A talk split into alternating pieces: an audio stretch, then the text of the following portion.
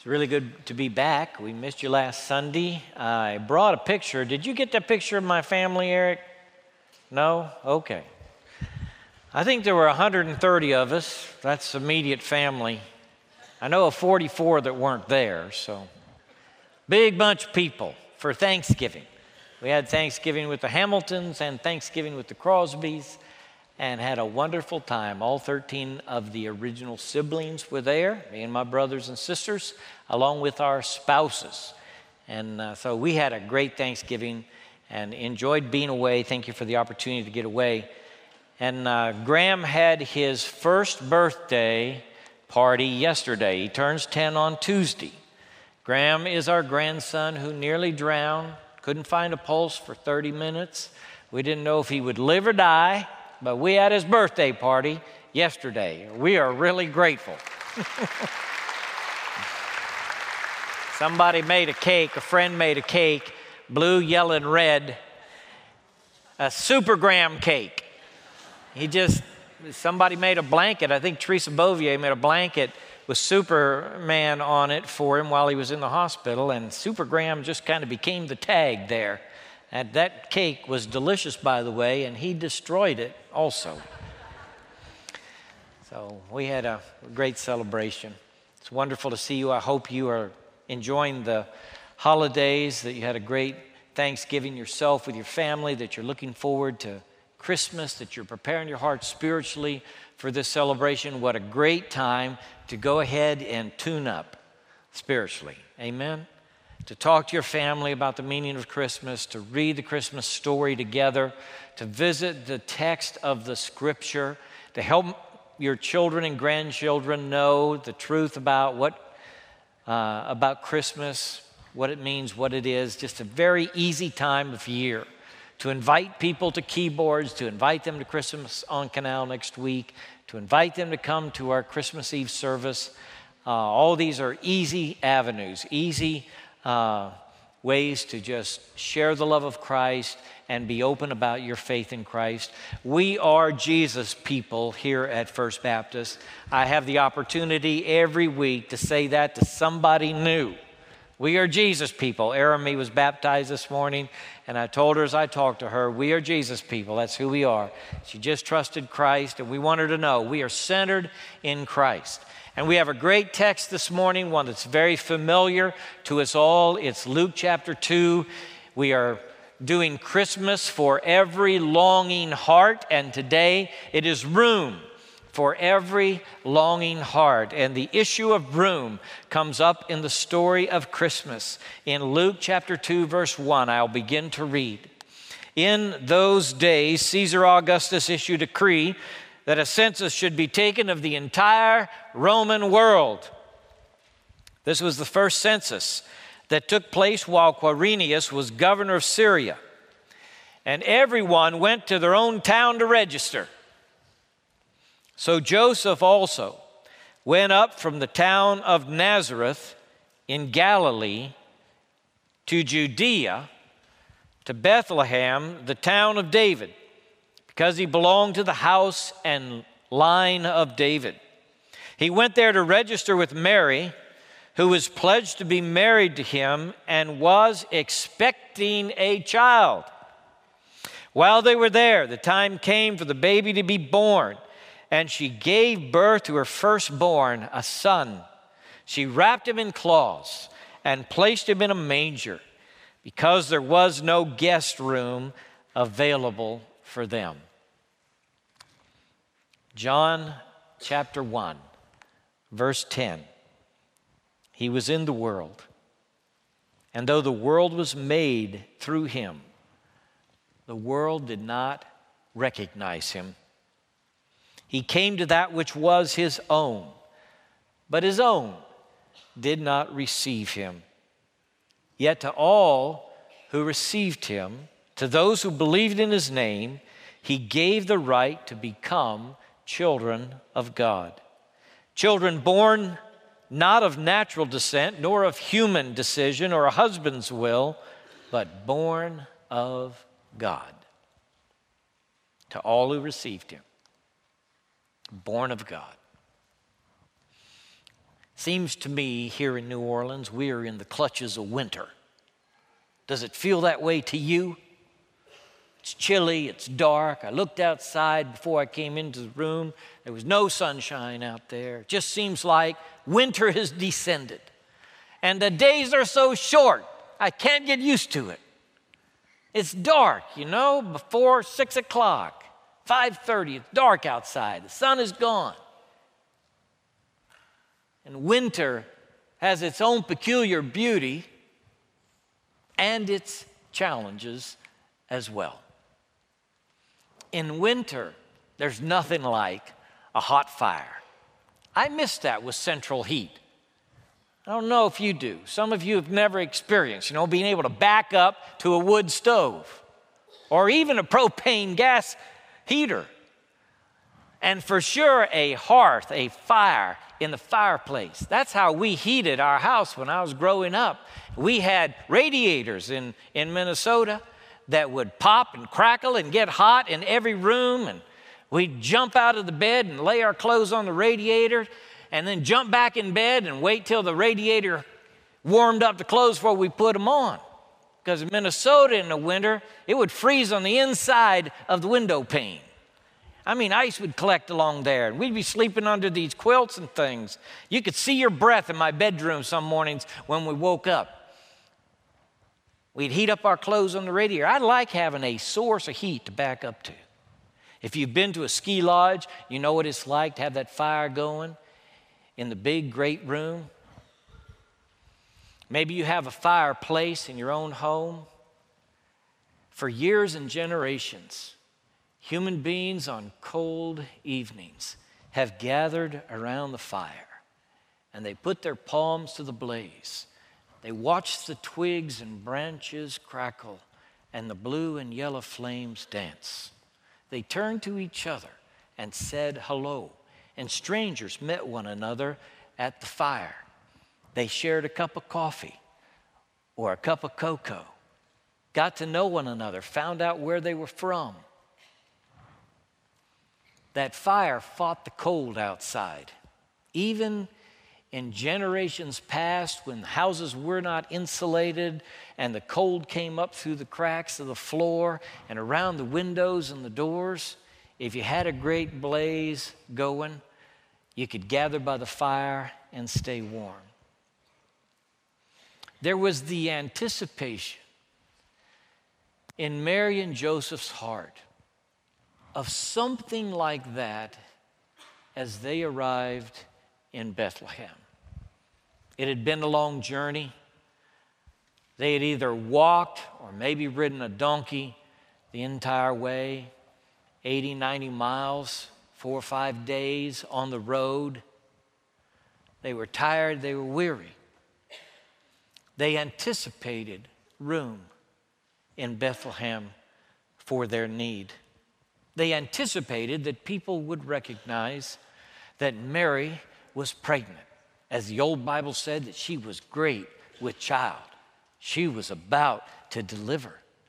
And they anticipated that people in Bethlehem would make room for them. There was an anticipation that maybe some of the ladies would care for her while she had that baby, that maybe some of them would rock that baby to sleep while Mary rested after the birth. They anticipated that folks would make room just like we anticipate this holiday season that people will make room for us. We anticipate when we're in a hurry and we pass everybody on the road going off the ramp that when we just about get there, if we put on our blinker, somebody's going to tap their brakes and let us in. We anticipate that.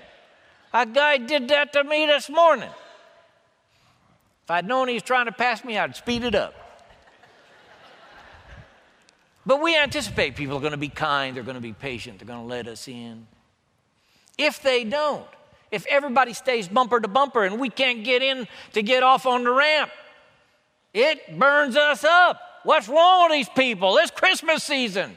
They need to drive with courtesy. Somebody should have let me in. Now I got to go down and make a U turn.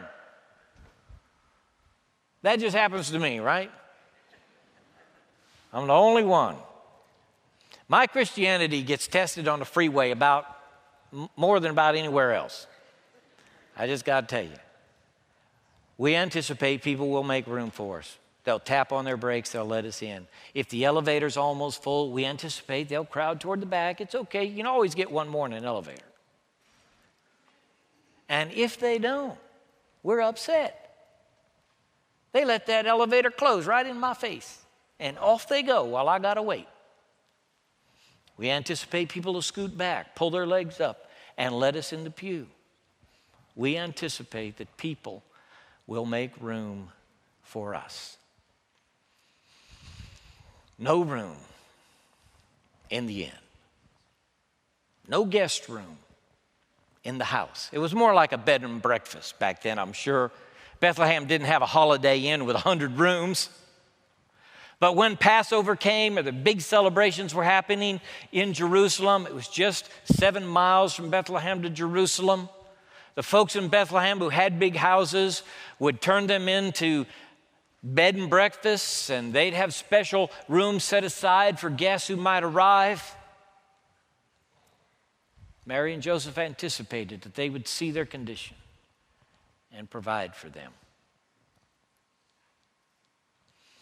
God sent his son with the expectation that this world would make room for him. He came to his own. He came to his own. If anybody should take care of you, it's your family. He came to the household of Israel, to the children of Abraham, to the descendants of David. And there is the expectation that, as inconvenient as it might be, they will make room. He was in the world, and the world was made by him. And the world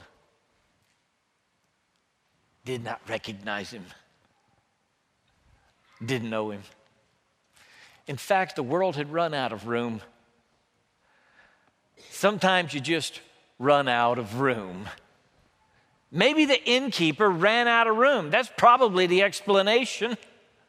He just had a certain number of rooms, and Mary and Joseph were later than the other guests, and he had rented them all out before Mary and Joseph got there. He just ran out of room. having no room inside the house. Maybe this was generosity on his part. Many people speculate that to be the case. That he said to this couple, and the woman obviously ready to bear child, just go to the stable. You'll be all right there. It's dry in the stable. I think of Jesus being born in that stable. And I trace upward to John the Baptist introducing him as the Lamb of God who takes away the sin of the world. And I think about how he is called in the New Testament our Passover. And I wonder if there were other Passover lambs born in the stable that night. You know, at the farm, the lambs are coming right now. I saw twin baby lambs on the trip to the farm just a couple weeks ago. You know where those lambs are going to be sold in three or four months? Houston, New York. They're going to become Passover lambs, many of them. They are raised not for the wool, but for the meat. They are Dorper sheep, and they are not even sheared. Many of them have twins. In fact, that's why Dorpers are preferred. They have twins. Out of 60 ewes on the farm, we will get 100 lambs. Be able to sell them at Passover time at a prime price. Bethlehem is the place, these are the fields where the Passover lambs grazed. And this is the place where they were born. And at Passover time, you want that three or four month old lamb that weighs 80 to 100 pounds and is tender as he can be. That's what you want. And I wouldn't doubt that there may have been some Passover lambs, even in this place where our Passover lamb was born this night. The inn was full. They ran out of room, but that's all right. From beginning to end, he is identified as our Passover. Sometimes we run out of room. It's Christmas time. There are so many things to do, so many presents to buy, so many things to get done, families coming in, special food to prepare, and we ourselves run out of room. There's just not any room left. In fact, every human life, every human being makes choices about the room they put in their calendar, the space they reserve in their house, and even the space they reserve in their hearts. The truth is, not every heart is a longing heart. Some people are happily full. And they don't sense in an acute way a need for a Savior. They've run out of room. Many of us, when we tell the story of our faith in Christ, it begins with a time, with a crisis in our history, in our own personal story, where, where we realized we had to make room for God. We had to make room for prayer. There was a hole that we couldn't fill, there was a need that we couldn't cover, there was a longing that we couldn't satisfy. And we tell the story that way. Often in the Christmas season, God is at work in people's lives, helping them see their need for the Savior, for Jesus. It is the work of God, this drawing of our hearts to His and convicting about our sin. That is the work of God. And when we begin to ask spiritual questions and probing questions of ourselves and sometimes other people, that's the activity of God. That's God at work in us. Jesus said, My Father is always at work to this very day. That's what Jesus said. You believe that? You believe my Father is always at work to this very day? Some people have a hard time believing in the activity of God. I've had people say to me, if God would just speak to me audibly, then I would believe. You know that happened in the, in the time of Jesus? There was an, a moment when God the Father spoke from heaven about his pleasure in his Son. He announced it in audible terms, in a voice from heaven. God spoke. Some said it thundered. God could speak from heaven to you today or tomorrow. He could say, Hey, I want your attention. And you might look around and say, I guess I just heard thunder.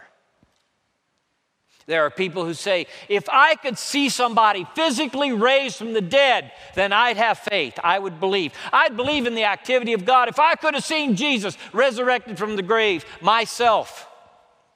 Jesus told the story of a beggar named Lazarus who died and went to paradise, went to be with Abraham in Abraham's bosom. And the rich man that had ignored him also died and was buried. And the scripture says in hell, he lifted up his eyes, being in torment. He begged Lazarus for a little drop of water in his tongue. He was tormented in this flame. And then he said, Look, send Lazarus back. Send Lazarus back. Tell my brothers about this awful place so they won't come here. And the answer was, Well, they have Moses and the prophets. Let them listen to Moses and the prophets. And the rich man in hell said, Oh, oh, no, no. If somebody'd come back from the dead, they'd believe. And the response is, if they don't believe Moses and the prophets, They won't believe even if somebody comes back from the dead. This matter of faith, it's about you confessing and believing that the God who created you also attends to you and that He is at work around you, in your life, in the lives of the people around you.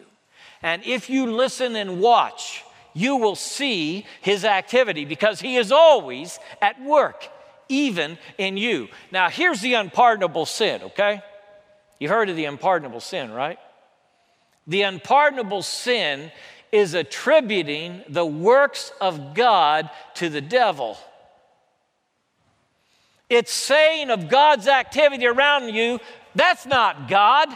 That's something else. That's the devil. That's happenstance. That doesn't mean anything. How can God break through to you if you never acknowledge that He is at work? Not in your children, not in your spouse, not in your parents, your family, your neighborhood, your community, or anywhere in your world. How can God break through to you if everything He does, speaking for heaven, having Jesus come from the dead, you got some explanation for? It's not about you being convinced by some miracle. It's about you identifying the longing in your heart, acknowledging there's something about life that doesn't come together for me. Why am I on this planet anyway? Christmas is for every longing heart. And for every longing heart, God makes room. God makes room. He loves to make room for every longing heart. Jesus said, Come unto me, all, all you who are laboring and heavy laden, I will give you rest. That's what Jesus said. Jesus said, If anybody comes to me, I am not going to refuse them. They can come on in. Christmas is about God making room for every longing heart. I can't tell you the joy and anticipation and peace that will flood into your life when you are finally introduced to the Christ of Christmas in a personal way and He becomes your Lord and Savior. Life is absolutely different once you know Him. To know Christ is to know truth, to know the way, and to have His peace room for every longing heart. That's what God makes at his table in heaven, in his mansion. He makes room for us. Not just temporarily, not just for a day. He makes room for us for an eternity. I am startled sometimes how we who call ourselves Christians and followers of Jesus are so reluctant to make room for the hurting and needy people around us. Andrew gave his testimony about foster care, and he talked about making room at your table for orphans in need in this community. And I thought it was a beautiful way that he phrased it making room at the table for kids that don't have a family. Thank you, Andrew. That's a great thought. And over in Texas, I was talking to people, and some of them are on school boards, and they're having a school consolidation, and the foster kids came up. And at one point, there were a lot of foster kids in one of those schools. And one of them said, You know, they didn't want foster kids.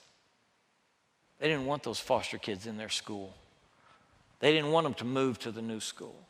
Foster kids are trouble, they're a problem. And we got our kids to take care of, so we don't really need the foster kids in our school. And it dawned on me right then among those good people who go to church, it dawned on me right then that the human race has neglected the orphans and the widows all its existence. Every generation finds a new way to get around caring for orphans and widows let somebody else do it is the song that humans sing when it comes to those problematic kids and those difficult old people and how we're going to handle them.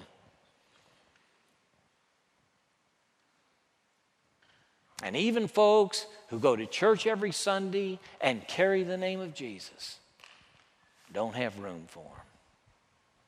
Life's too full, life's too busy, I've got other things, let other people do it. It's the song of the human race. Let somebody else do it. That's why, all the way through the Bible, the people of God are challenged do not neglect the poor, care for those orphans, care for those widows. Keep them on your heart. Take care of them. Why? Because you are the people of God and God made room for you. How dare you fill up your heart and steal your heart from people in need around you? when God made room for you? Did God make room for you? Do you live every day in the wonder of God caring for you and receiving you into his family? The reason we open our homes and our hearts and our pocketbooks to those who are in need is because God opened up his heart and poured out his favor on us. This Christmas, the challenge is not how we're going to dress or decorate. The challenge is how are we going to express the love of Christ in a world that doesn't know Him? How are we going to illustrate it? How are we going to incarnate it? How are we going to put flesh on the gospel? How is the good news going to become personal, real, and face to face in our community, in our family, in our friendship circle, in our world, as we make room in a surprising way for those who have done us wrong, for family members who haven't been speaking to us, for people who walked out of the house and didn't come back, as we make room for the folks who spoke unjustly about us or maligned us or did unjust things to us as we make room for the people who treated us wrong, the world looks on and says, now that, that's different. Everybody knows about the love where you love those that love you back and you give to those that give you back. And if they can give you a present, you give one to them. Everybody knows about that love. How about the kind of love that Jesus gave us when we were sinners? Christ died for us. This is the love of God. Not that we love God, but that He loved us and sent His Son to be the satisfaction, the Passover for our sin. I am thrilled to be part of a congregation that reaches out to those in need because I think it is the distinctive quality of a follower of Jesus. And we ought not to give up on it personally. It is a challenge every day, it is costly, it is messy. I understand. Don't you give up on it. Jesus summarized all in love God and love your neighbor. And he said, Loving your neighbor means stopping by the road when others walk by, taking care of the wounded when nobody else will, carrying them to the inn and spending the night and paying whatever else they spend. That story of the Good Samaritan is the way Jesus described love of neighbor. And what Jesus was describing in the story was a love that passes my ability. I can't imagine myself living that way. I get to the end of the story and I think, does anybody love this way? And then I think, oh, yeah, the story's an autobiography. This story's about Jesus.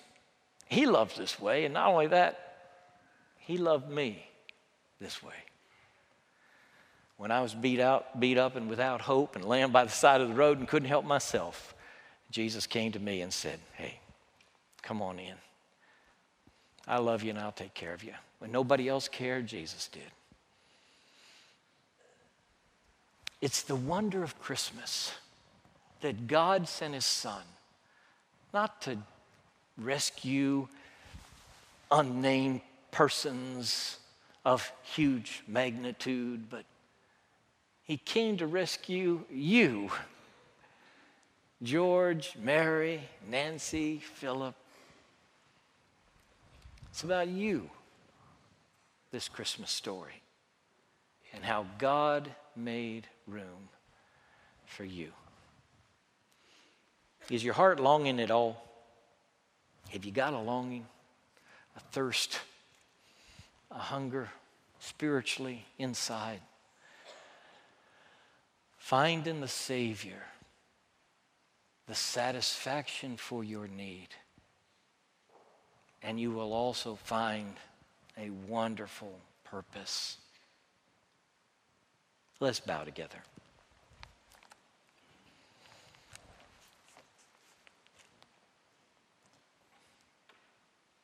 If you've never trusted Jesus as Savior, this would be a wonderful moment to say, Lord, I need you.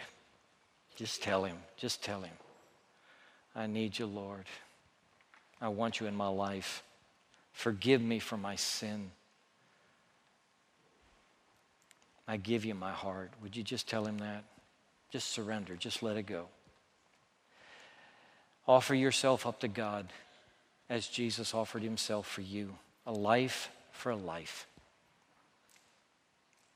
If you've been following a long ways off, what a great moment this Christmas season to resolve in your heart that you will indeed once again open your heart, your life, your spirit and soul the Christ of Christmas and the need around you, that you will minister in Jesus' name to those that He reached out to when He was here. God, that you would do something powerful in our lives with family members who are estranged, with conflicts that have arisen in our own close knit group, with our friends. God, that you would do something powerful in us, that we could carry back into our world, making room for those who have pushed us out, making room in our hearts for them, and thus illustrating how God loves us. God, make this time your time. We pray in Jesus' name. Amen.